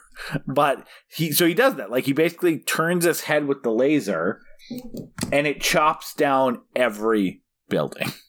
Like every building gets cut Yeah. and collapses. It is uh just enormous the scale of putting that together. And of course it's all like models. It's amazing. It's it's it's fantastic looking, and it and it seems to never end in a way that's like really trying to instill a sense of doom in you that I, I very much reminded me of Evangelion. And yeah, and then after he cuts down every Like- building, he blows the fire breath, which explodes to every point on the map. Yeah, yeah. And that kills the prime minister who does not flee. No, no, he Yeah. does flee. He goes in the helicopter. He's in a hel- he, Yep. he's in a helicopter. He just doesn't flee in time Yeah. or whatever because he's worried about. Because that's the other thing. They start dropping bombs on him, and he has laser spines that destroy all the bombs and, and all the airplanes in the sky. Yeah. So this is the most dire moment in the movie Yeah. where like the most people are dead. It's the most hopeless. The most moment that most reminds me of Evangelion. This energy of just like, oh, we're fucked. Yeah. I guess these are these are the truly the final days. Um, and there's limited resources. A dead prime minister. The the um, prime minister's replacement, the temporary replacement, just until they can have an election, is uh, Like an old company introduced man. by- yeah, yeah, exactly. He's introduced, uh, just sort of, you know, nodding solemnly in a meeting, and then he complains about his noodles being soggy. Yeah, so- because I think the meeting went on so well, long. yeah, they they talk about all these things. They're like the destruction's untold. We lost the prime minister. You'll obviously have this role to this, and he and then yeah, they leave the room, and he goes, "This is a disaster." My noodles are soggy. And the, the the the point of the movie at this point Yeah. is they take this guy who's introduced as even dumber than the previous guy. yeah. And by the end, because of because of our hero, by the end, even this guy is a hero. Yep. This complete nincompoop. And the uh, we're navigating a lot of challenges now. So the international audience is stepping in. They're saying, Well, they're You know. saying just let us take Godzilla, let your city be destroyed, and we'll rebuild it for you. Because at this point, like, we don't trust Japan to deal with this. Like, you have to let the Americans come in and bomb it to shit, take what's drop left. a thermonuclear weapon Yeah. on Japan, which would be whatever, 100 or On Tokyo. 150 times Yeah. bigger than, yes, than um, the uh, Hiroshima or Nagasaki Yeah. bombs, right? Yeah. Um, but they'll get funds, they'll get international sympathy. And because there's a lot of conversation about how right now, by not blowing him up with a nuclear weapon, that people are getting angry at Japan for not doing the right thing. yeah, yeah, it's it's fan it's it's fanta- it's fantastic. It's also relatable too. Like this this um sort of like, well, can precedent deliver us? Oh, so Um, we have a process for getting us through these things that we've been following for forever, and the process becomes a religion for So I'm going to use this to put a pin on some of my favorite notes. There's so many good lines about how like every decision they're making is about expediency or public opinion or stuff like that. So I'm going to run through a few as long as we're here. Um, so first, obviously, like they can't. One of the things they say, like, so how are we going to stop it? And they're like, stop it. We haven't even figured out what department's responsible for this yet. like, like that is their number one priority when it first emerges. The idea of whatever they say in that first speech needs to calm people, combined with the juxtaposition of boats erupting out of the sea. Like you, there's not a speech that's going to calm people when that's on the news, but like that's what they're focused on. Not calming incompetency, but calming if we find the right words, the right propaganda tools, people will stop getting angry at us. Um, they note after the first attack that uh, even though there's been devastating losses and we don't know what this is, that Japan is back to work and the stock exchange is still open, uh, which is like, especially in a post COVID era, Peter just feels like just resonant in a way that I don't think we could have imagined at how much our country uh, and many other countries in the world were like fucking Godzilla attacking. They still want to note, hey, trading still happening, capitalism still happening, rich people have still have access to get uh, even richer. Um, it hasn't slowed down despite the fact that yeah, a giant monster no one's ever seen before has just uh, stampeded through there. Um, that oh, there's a there's a group of these like uh labor uh, these these people who are setting up all their different stuff to monitor Godzilla, but then there's a shift change, and so every, a bunch of new people come in that are not prepared to do any of the any of the actual work, uh, which is great. Uh, and then, um, one of the reasons this gets back to where we're just at. One of the reasons they say that that uh, the the the kind of the bad actors in Japan are saying like, hey, if we don't drop a bomb and destroy Tokyo, um, we need to do something to stop all of our stocks and our currency from dropping because we're going to be so badly in debt if we can't turn that around quickly. Yeah, yeah, and like that, I could have written down thirty more of these like little lines like that, but it's it's all like the the idea that like an actual motivation around dropping a thermonuclear bomb in one of the biggest cities in the world could be like we have to reverse this our stocks and currency falling quickly is like again seems ridiculous. Even in 2016 it feels like you know extended the satire it it doesn't feel ridiculous post covid and i likely i think we'd all say that that's a uh, like i was myself and a lot of other people that believed there was like some level of guardrails on when we would recognize that like human life has to come before capitalism. And like I don't know, at least in the last 2 years I think that that the idea of being willing willing to sacrifice millions of people that they even say they're not going to be able to evacuate in time to change uh uh the the country's like financial position is extraordinarily realistic. Yeah, yeah, yeah, and and and again, coming back to like we were making jokes about like oh well if if ever every government is this incompetent you know maybe it's comforting. Um, I do kind of like we come back to that that sort of joke we were making, which is like maybe it is human nature to just like so thoroughly devalue the human experience in favor of like pure greed. Yeah. like maybe it's like programmed into us um in a way that like I is is very existentially terrifying, Yeah. right? Which is why like why this movie is so good at bringing us into the trough and then it comes out in a very hopeful ending where by the end of the the hopeful ending I was like, "Oh, maybe mankind can persevere. Like maybe maybe the system can be broken open um and if um the proper the proper scenario does it, right? Um the problem is uh that makes me sound like an accelerationist. um, so the You're again, a you know, recognizing a problemist and hoping that we can do something. yeah, but uh, the, there's a there's a point here where the U.S. is like very much stepping in, um, and and they're sort of partners, but sort of like they're they're the U.S. is kind of the UN, right? Yeah. Um, so the, the, the idea is almost like the UN has voted and they've decided we got it we got to nuke the monster.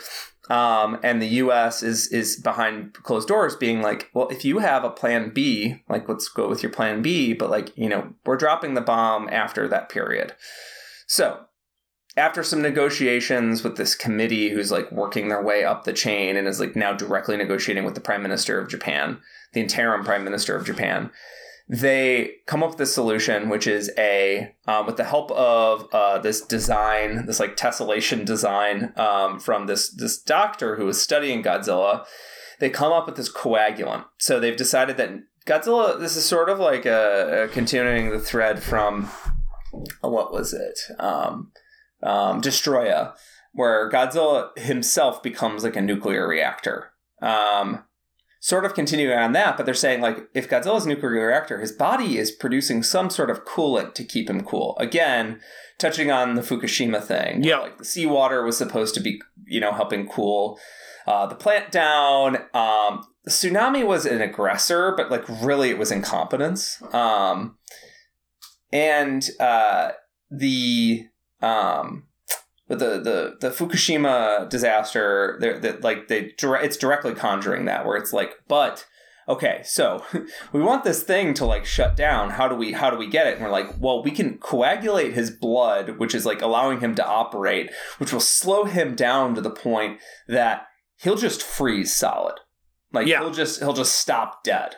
Um, because the nuclear reactor will have been the, the the activity within the nuclear reactor will have been ceased.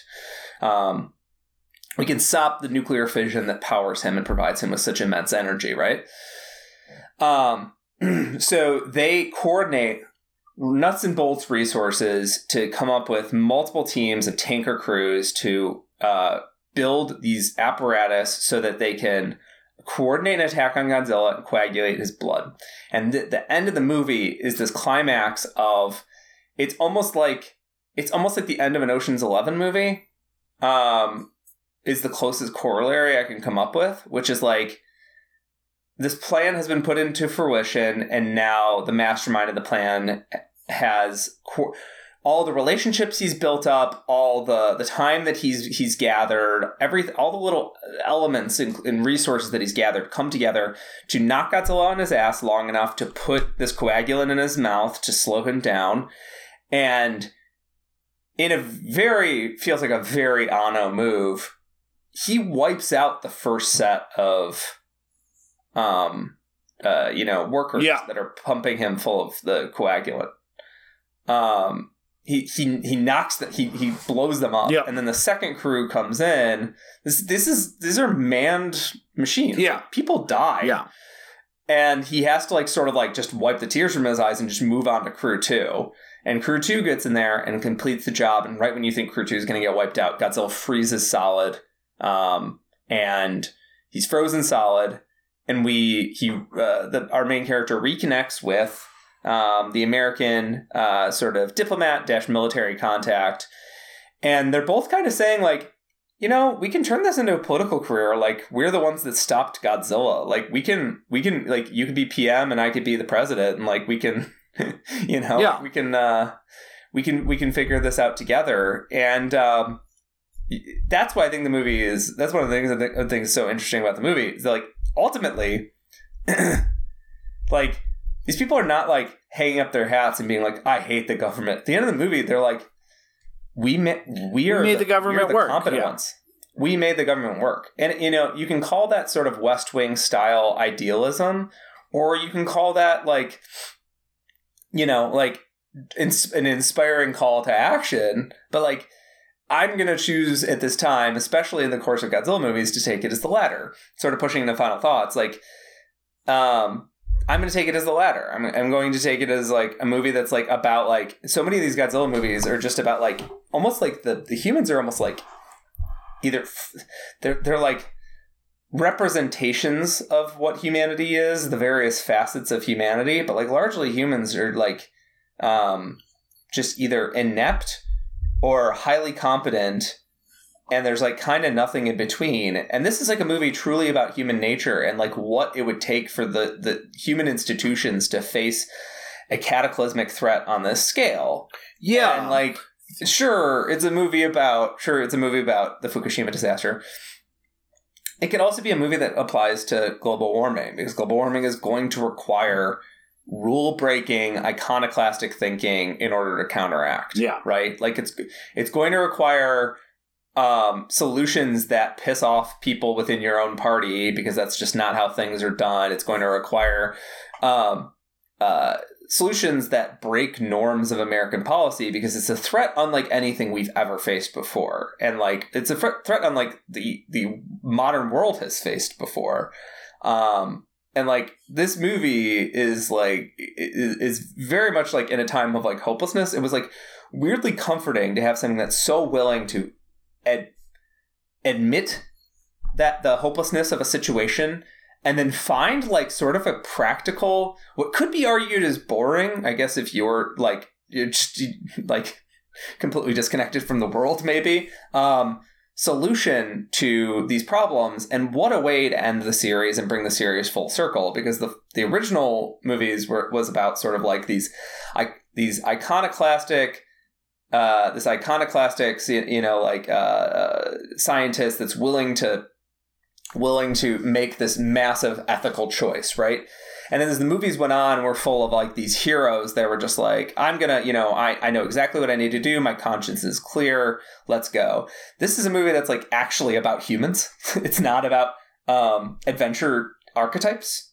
It's about literal like human beings and the things that drive human beings and the things that like make us human.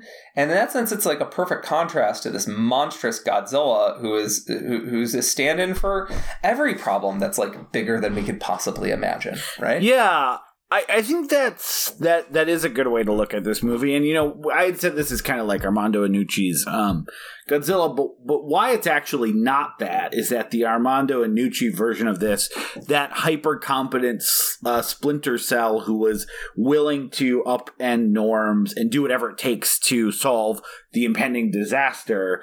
In Iannucci's version, they would end up locked in a basement somewhere while you know Yeah. un- unable to affect change right? Like this uh Anno is you know sometimes an optimist and sometimes not which is what we talked about so much on the evangelion episodes where he essentially made two finales to his show. One when he was in a, a good place somewhat and one when he was not in a good place. And um and I, and I think uh you know, one where it was about like I just feel like I need human connection, and one where he was ready to watch the world burn a little bit. And so you have two finales to that show, one very hopeful and one very not so hopeful. Um, and in, in some ways we get that a little bit in this movie, right? Like the the people who are hyper confident not uh, were able to triumph at the end, not without what I assume is the biggest death toll of any Godzilla movie uh, taking place. Um, with the level of destruction done to to Tokyo and just how many people die. Um, and you know, there's a I think there's an optimistic way to view it, or there's that idea of do these people become part of a system that they already know they cannot exist in in concert with, like you know that uh that how how much is the you know the myth of like taking over as the ruler of a corrupt system that does the system corrupt you or do you affect change at the end of the day peter you're right like we were i'm not an accelerationist you're i know you're not an accelerationist either like you can't blow up a system with with without recognizing an explosion causes real harm. So what within the system can you change, ignore, move forward with? And actually ultimately what you need to ignore is less the systems itself which have some mechanisms for correction but ignore like all the things that they're primarily focused on. I can't tell people that this thing will go on land and get them off land I can't tell people the truth about what's going on because it'll have panic. And if there's panic, that will be bad for stocks and money and all those sort of things. And fundamentally, what this movie needed from the beginning is that prime minister to go on TV and say, "We don't know what's going to happen." Here's and spend all that time that they spent wor- worrying on what's the message that will get the public to calm down, won't affect my poll poll numbers, won't affect our pocketbooks and spend all that energy on how do we understand this thing more so that we can eventually find a solution that will actually help people and like that's fundamentally like what our country japan every country needs to do. And until we figure out a way to not uh, incentivize all the wrong action from people in those situations whether it's uh, to get you know financial uh, fin- uh, good a good financial uh, uh, situation money or whether it's to just avoid blame or people being angry at you or getting fired and finding a new job. Until we move past that like we we're not we're we're gonna get the armando Iannucci version of shin godzilla. Yeah. Yeah so yeah, I do think that's the perfect way to wrap up. I don't want to just move on just yet. I don't want to spend a ton of time on this, but Peter, you just watched about like 15 Godzilla movies, 15, 20. You watched a lot of Godzilla movies. Not all of them. You're not there yet, but I, I you're about halfway there probably at this point. You have created a scenario where I'm like, why didn't Aaron show me that one? Does that one suck? I mean, all Godzilla movies besides the 1998 one are worth watching. They all have Godzilla in it, which is uh, the best you can hope for for any movie. Yeah, I've got my I've got my list of like ones we skipped over. Um, like uh queued up, especially some of the Showa ones like that we skipped over. I was like, you know, I probably should see Godzilla versus Mothra. Like I probably yeah, it's good. see. You know. I mean, they're all good. Uh, um, yeah. um, but uh, the two, the two right now, or the one that right now that I'm like, wait, why didn't we watch that? Was I do want to watch more of the Heisei era. Oh yeah, you should definitely watch that Mothra. And I mean, and uh, Space Godzilla sucks, but it's still kind of fun. Like to, uh, that's a fun series to watch all the way through. So yeah, I guess you know, Peter, I I shared so much of like how much I love Godzilla, why I love Godzilla at the beginning of this. Ten episodes later, I guess I'd like to, uh, you know, if you wouldn't mind, I'd like to hear a where did you land on like what was your favorite series because that was part of it, and you can't say Reiwa because it, that's just Shin Godzilla. that's all. That's all hits no misses. Um, but also just like uh, you know, I think you were. We've talked about this a little bit at the halfway point. I think when I when we were piling on more episodes because you were into it, but I think you and I, I don't blame you like our Star Trek sidecast, I think you jumped into this month less as a fully enthusiastic participant. I don't mean to say that you weren't enthusiastic about doing it, but more of like a sure, I've had my cake at different times on our podcast. I'm going to let Aaron have this one and hopefully I don't hate it. And so, yeah, I, I know that's obviously not where you ended up after all this, but I would like to hear like I guess a little bit, yeah, just where after after all this Godzilla stuff over the last you know two and a half months, what what are you feeling about the month, the guy, the man, the myth, the legend? Yeah, I feel like I feel like you did a really great job uh, reintroducing me to a character that uh, I was fond of, but like had largely no understanding of the different eras and how the different eras fit into one another, and how his image evolved over time or or uh, rebooted over time. Um, I would say like I went through and I ranked every Godzilla movie I've seen because um, I kind of anticipated this question. If I remove the original Godzilla from contention because that's my favorite, you remove Shin Godzilla from contention because it's a one movie series. Heisei actually ended up being the series that I like most most connected with, which isn't that surprising because it's the 80s style one, but it's a lot of that is because of Destoroyah.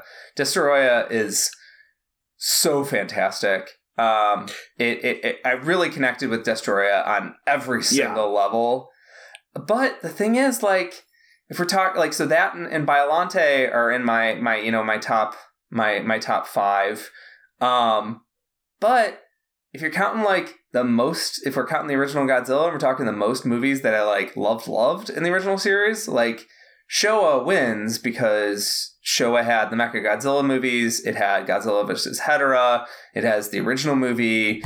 Um, like Invasion uh, of the Astro Monster, which I think you like. Invasion of the Astro Monster, which is fantastic. Yeah, I think the only one like, like, you didn't like, which I which is considered again one of the goofy, silly ones. You you haven't got to. I think I think you're you, you didn't like Gigan, which is again understandable. I don't think you hated it, but like I do think it's one of those things where if you saw if you went through and saw Megalon and Son of Godzilla and versus Ebirah and like I think you'd be like, okay, I see what Aaron was saying that this is the best of that type of movie. Yeah, the one I like least that we watched so far um, is uh, I, so we didn't do Godzilla '98, but that's obviously bottom of the stack. Um, is King Kong versus Godzilla the original? Yeah, which that's that's that's bottom of my stack. Like I like two, th- I like approximately two things in that movie, and one is ironic. Yeah, what's fun, so funny about that is that at one point that was one of the two other besides the original Showa movies I was going to uh, show you. Um, I, it took us that long. I know. I figured I had Showa versus High I had, I had to do it. Um, but uh, because but because I have so much nostalgia, like that was the first Godzilla or yeah, Godzilla movie I'd ever seen. So I had so much nostalgia wrapped up in that movie. I will say, having revisited for the first time in a long time, where I need to redo my Godzilla rankings because I have it very high on my list, and it would probably be middle of the pack, even though I love it from a nostalgia standpoint. Because I, I, I I did key it like I did understand some of like oh this isn't as good for me like like, yeah, if this is the first time you've ever been exposed to, uh, like a giant uh, dinosaur fighting King Kong and you're eight, this is probably amazing. But, but yeah, like it does, it does Showa its seams and its like lack of concept besides Godzilla versus King, besides just Godzilla versus King Kong in a way that like isn't as much fun as some of the or interesting as some of the the other show movies. Yeah, yeah, and like so overall, my my my the thing that I, I've most enjoyed about this series is that like I've got to understand kind of um, blockbuster filmmaking or spectacle filmmaking from a different era, and I feel like it helped inform especially walking through it sort of chronologically, um, not stopping at every movie, but chronologically, it got to inform like spectacle filmmaking over the years and how things have changed for the better and for the worse. Yeah. Um, in, in, in a way that I uh, I think is is uh, a, a experience that's not replaceable, right? Like um, it, it, uh, understanding also that like Showa the Showa Godzilla movies were not these like puritanical objects that uh, obje- objects that were protected by this like a group of monks on a mountain who were approving scripts, right? They were made to adjust to the standards of the time, just like they're made in America. Um, is is fascinating to me and the ways they drew the line and the ways that they uh, tried to expand the genre and the ways they would bring in these kooky outsider directors to you know throw th- throw their vision on the screen like with Godzilla versus Hedorah or, or Shin Godzilla you know uh, uh, both movies I love but one that uh, made no money and one made that a lot of money respectively yeah. um, spectacle filmmaking, getting to view spectacle filmmaking from this position has been a great experience, and it's been super fun to get to do it with you, buddy. Yeah, uh, yeah, me, it, it was a blast for me too. And also, I said at the beginning, like I hadn't seen a lot of these movies since junior high, high school, and so, and I, you know, I had that Criterion set. It was there was a part of me that wonder, you know, anytime you go back to something that like you were kind of obsessed with and loved that much, like, is this going to have the same pull? And it was so much fun that like, especially in the early going when we were like kept adding more Showa movies and then watching things that we didn't technically cover, but we both watched them. And then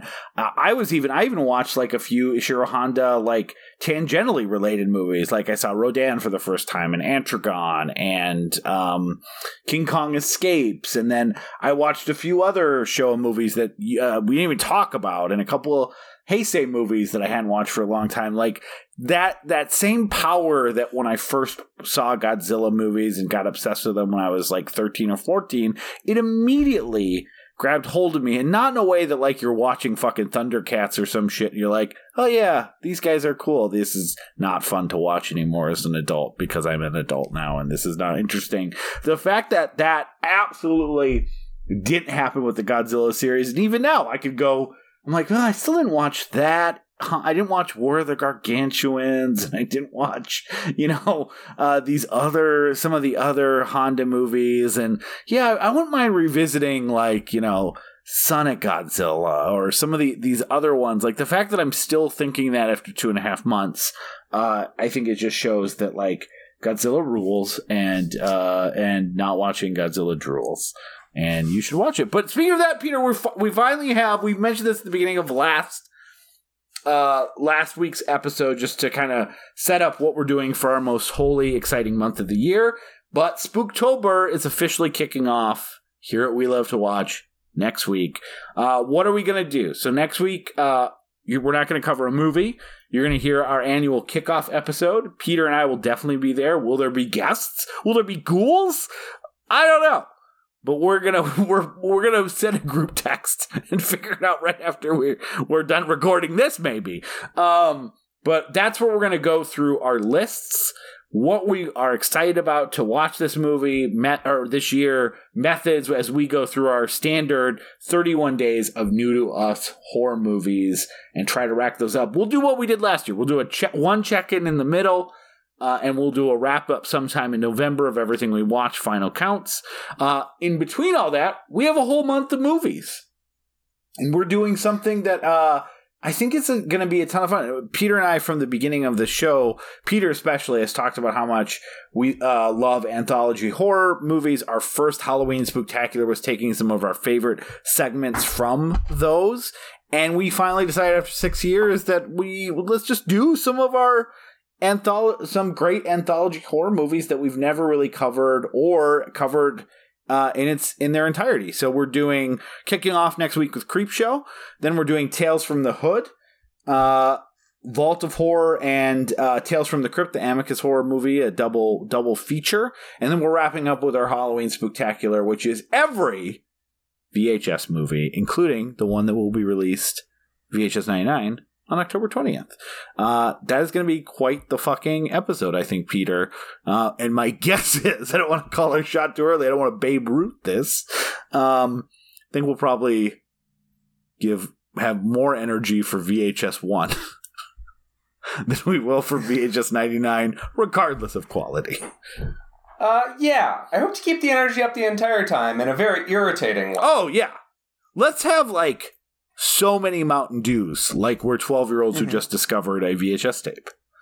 Mm-hmm. I'm hoping. To, I'm hoping to it, it to be uh, somewhere between uh, yeah 2 a.m. 12 year old energy, um, and the energy of um, a recap podcast done by the cast of that sitcom. Yeah uh, where they have to pretend like everything in the show is just gorgeous and beautiful and like, oh my god, can you believe that we pulled this off yeah. the entire time? I always think we have that segment. energy now because we started editing at two times speed and we are uh, very, very hyper kids who love movies and also uh, are very upset about uh, rape culture. and we have several Christmas albums coming out great. It's me. Uh, it's me editing fun. Uh, all right. Christmas, Christmas time is here. Spooks for you. that sound like a two and spooks for me. Next week on We Love to Watch. Start ending shows like we're a fucking 70s TV show.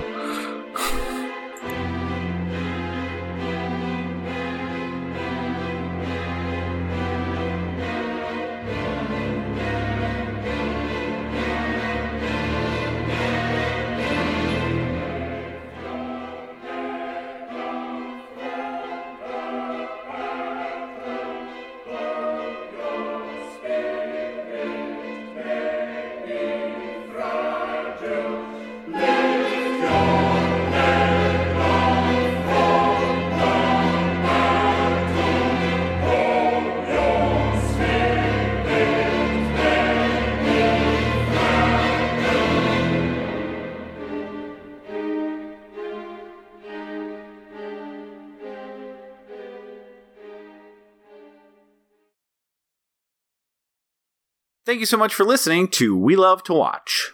If you made it to the end, hopefully you liked what you heard today. And if you'd like to hear more, please go to patreon.com slash we love to watch. And if you can chip in a few bucks, that would really help us keep the lights on and keep us moving forward.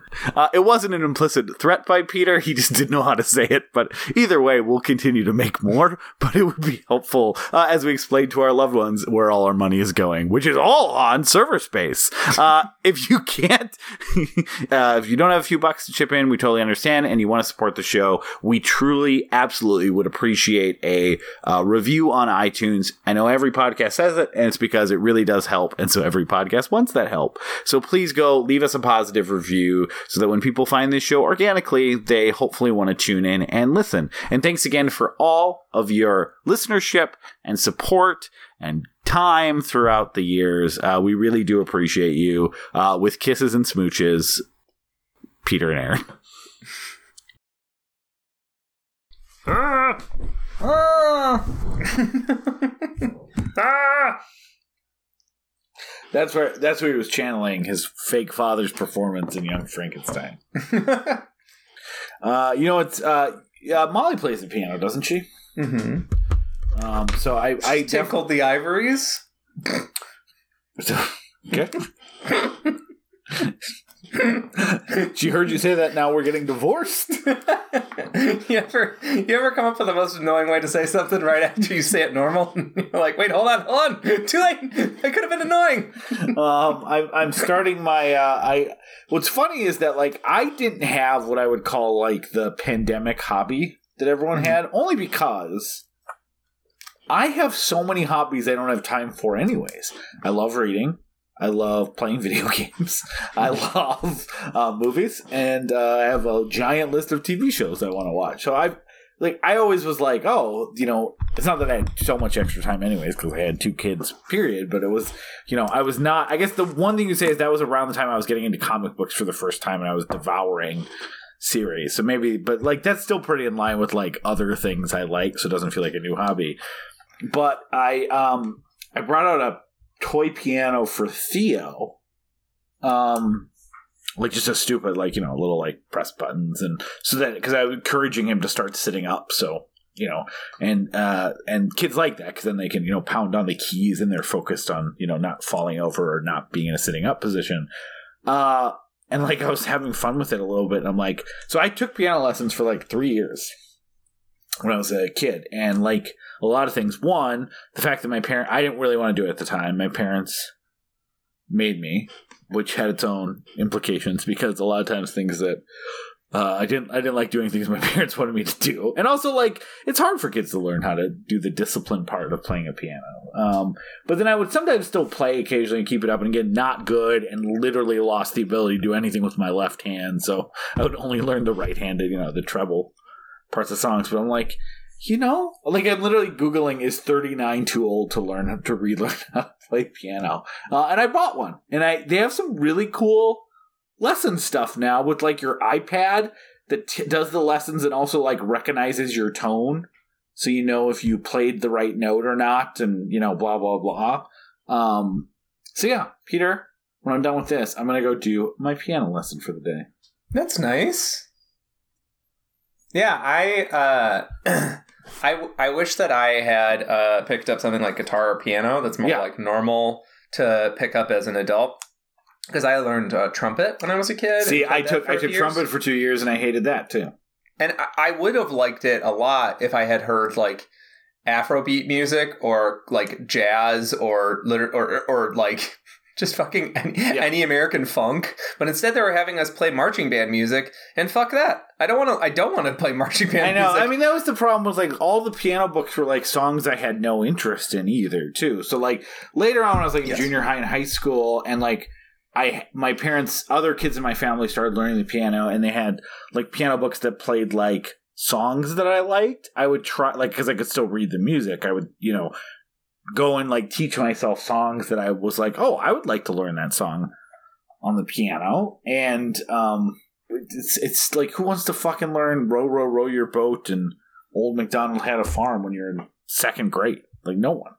No, yeah. Uh, lo- loser shit. And then I don't think it would be. I don't think my wife would respect if I um bought a brass instrument in this home and just played trumpet on my own. All well, the, the good thing about the piano is because I, I got keyboards. Like I didn't get a real like I just got you know, which has a headphone jack, so I can be as non annoying as I need to be with it. Besides, I guess the little like you know keys Mhm. keys clipping, where I think that would be hard to do with trumpet. Also, I do think Uh, like if you do get it, here's how I want you to to set it up though, Peter. Mhm. I want you to have friends over, Mhm. have a few glasses of wine, gently convince convince your wife to play a couple songs, and then after like one or two songs, be like, "Oh, I can actually accompany this one," and pull out the trumpet from a closet somewhere and just start blasting. Because I can't think of a worse pairing of instruments. I um yeah, I, I I I- understand that like you know some like some gorgeous music is made by like a single trumpeter. Like that's like what Miles Davis did. Like it's a, it's a, th- it's a thing. Well, Peter, from my understanding, it was actually is- the music he didn't play that people liked the most. Oh yeah, that's true. In, w- in which case, I am performing jazz or jazz trumpet perfectly, um, because I'm not playing it a lot. Yeah, you know, I never thought about that, Peter. You're actually doing great. Yeah, but uh, I don't think that um, people want to come out and see a single uh, trumpeter um, playing hot cross buns for ten drunk thirty-two year olds. Oh, hold on. I got to do that thing where I get the spit out of it on the Yeah, let me blast that. Blast the spit out of this. You yeah. think it's, that We actually instrument blasted into it. we blasted into a boot, um, and then someone has to drink it. that that instrument persisted very early in its invention after a lot of red flags. it is also weird because, like, I remember emptying my spit valve way more than you have to. I Uh, thought, like, filled like- with semen. I was in sixth grade. Um, I hate like I didn't like the way the trumpet felt. we felt. were on a summer break. My, yeah, my uh, my dad played trumpet, which is why when I quit piano, they, they said I had to still play an instrument, and like they just were starting band at my school. And I went to the recitals, and I did the thing that like I think probably a lot of kids do, where I like I hated playing it. It felt I didn't like it. Like I didn't enjoy the with your lips. It was not fun for me. So I would just sit at recitals and pretend to play. Because who the how the fuck can you tell if I'm playing or not? Just, you know, hit notes. I like legitimately. I never really learned how to play it. Yeah, I, I got I got the principle because I played it long enough. Um, I just don't know if you put one in my hand if I'd be able to do anything other than B A C B A C B B B B A. I would like to see you. You should have done that as a solo at your wedding. like Peter prepared a song from his childhood that was very. what I should have done was asked. I have a childhood friend that couldn't make it to the wedding because he was in Colombia. Mhm. Um, and And South couldn't- Carolina is a long way away his- from San Diego. it's, it's very close. Um, and uh, he was uh, incapable of coming to the wedding because of just shit going on, like Yeah. with work. Um, and I love the idea of having him play like our wedding song on guitar, and then him playing another wedding song at the uh, uh, the actual like reception. And then people do like their like nice claps, and then I come out, and then I'm like, "Bah, bah, bah." You gotta have your wife do piano first, like and now the groom with the selection that he's picked out. Wait, does anyone have that thing that I put in the middle to make it go? vi- It's like An important detail Molly will be bored and looking at her phone during the guitar part, but crying when I'm playing Hot Cross Buns.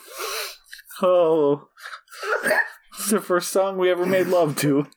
He had to, had to check his guitar to get there from Colombia. It has international stickers on the case still. She's on her phone.